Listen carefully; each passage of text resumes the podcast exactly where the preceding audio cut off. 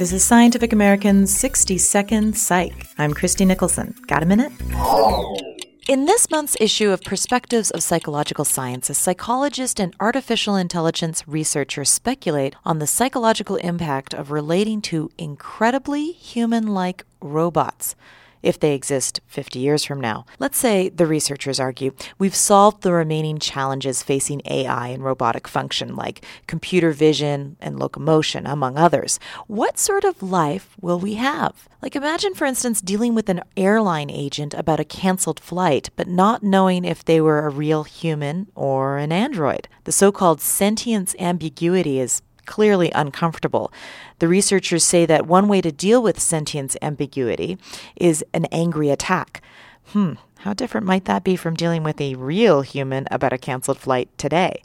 Well, that note aside, the researchers say anger may be the quickest way to determine whether you're dealing with a robot.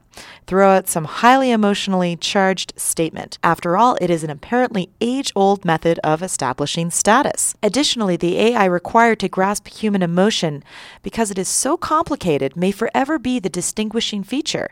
The authors of the paper then write If anger turns out to be an effective measurement for human, will a culture of androids be an angry one?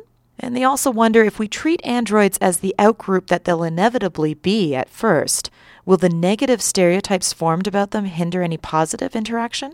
One thing that we can be assured of, however, is that we won't make them angry or hurt their feelings, unless, of course, we design them to react to discrimination. Well, given that, could there be a time when we accept robots as part of our in group? Based on studies done with computer mediated friendships, the researchers say robots as friends is absolutely a possibility.